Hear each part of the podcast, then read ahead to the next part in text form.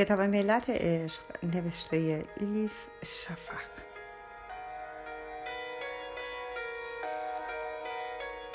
ترجمه ارسلان فسیحی. چاپ سیوم انتشارات ققنوس. خانش توسط هوریه کوکلانی.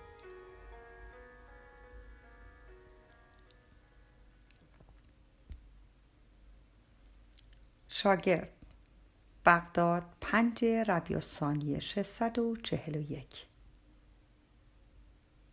اگر از من بپرسید می‌گویم درویش شدن توی خانقاه آسان است. خب مگر کاری دارد؟ از صبح تا شب بشین ور ور دعا کن. تسبیح بیانداز ذکر بگو.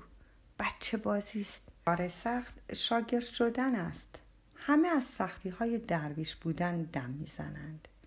اما نمی‌دانم چرا کسی درباره سختی هایی که ما سالک های بیچاره می‌کشیم حرفی نمی‌زنند از روزی که به اینجا آمدم مثل سگ کار می‌کنم.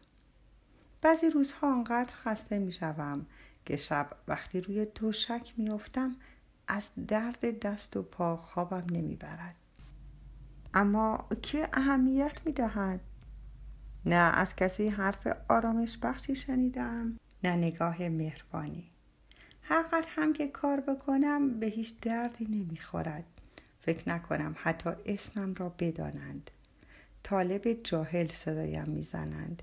انگار اسم و رسم ندارم. پشت سرم هم می‌گویند پسره نادان کل هویج.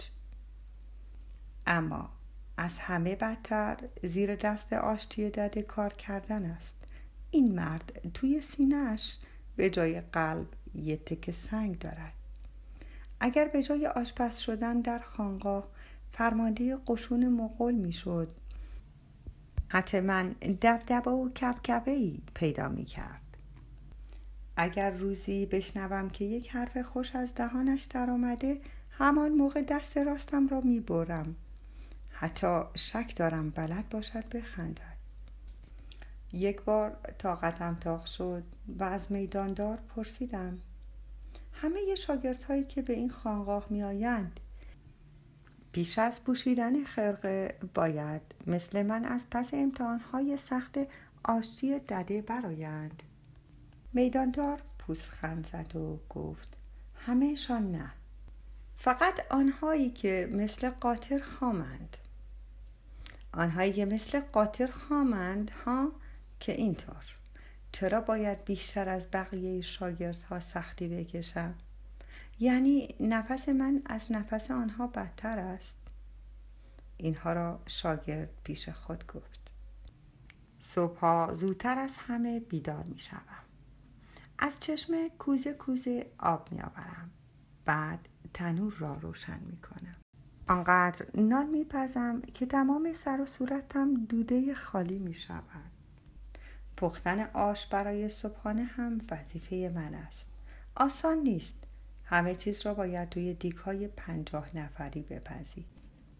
دیک ها آنقدر بزرگند که پنج نفر راحت می توانند داخلشان بروند و خودشان را بشویند. خب بعدش چه کسی دیک ها را می ساید و تمیز می کند؟ باز هم من. من اینجا هم ظرف می‌شویم هم رخشویی هم نظافتچی. آشچی دده هم از کله سحر تا بوغ سگ دستور می‌دهد. کله هویج زمین ها را دستمال بکش. پیشخان ها را برق بینداز. پله ها را تمیز کن. حیات را جارو کن. برو هیزم بشگن تخته ها را برق بینداز. قابلمه ها را بشور. رب بپز. نه بادمجان خورد کن نه توی بادمجان ها را خالی کن. دلمه بپز. مواظب باش نمکش زیاد نباشد. کم هم نباشد. آنقدر باشد که تخم مرغ روی آب بایستد. اگر همه کارها را آنطور که می‌خواهد انجام ندهم آشتی دده جوش میآورد. هرچه دم دستش باشد به طرفم پرت می‌کند. یالا اگر کاری نداری از اول شروع کن. برق بیانداز. حالا انگار همینها بس نبوده. دستور می دهد هر کاری که می کنم پشت سر هم دعا هم بخوانم. با صدای بلند می خوانم تا آشی دده راحتتر زیر نظرم داشته باشد.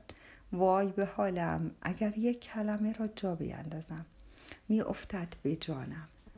اینطوری هر روز خدا من بدبخت از یک طرف دعا از بر می کنم از طرف دیگر هم مثل چه کار می کنم اگر بر مشکلات مطبخ غلبه بکنم در این راه سریعتر به کمال می رسم این را آشچی دده می گوید دیگ اگر اطرافش آتش نباشد به جوش می آید نه خود ممکن است بپزد؟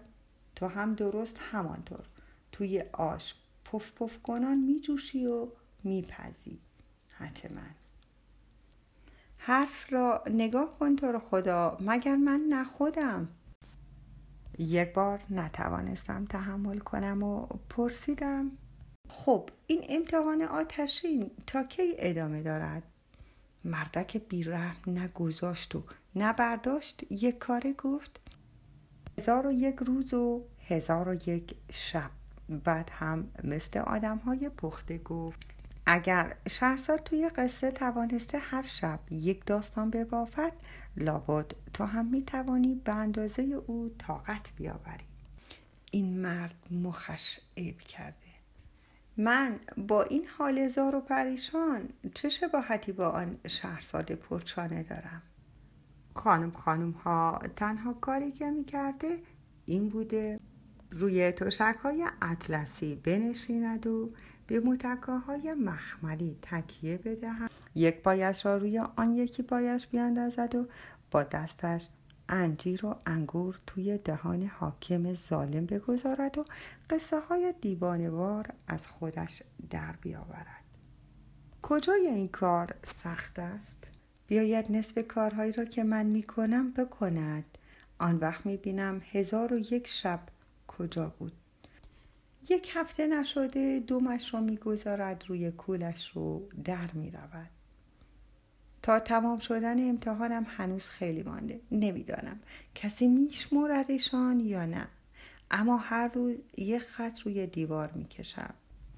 تا حالا شده 624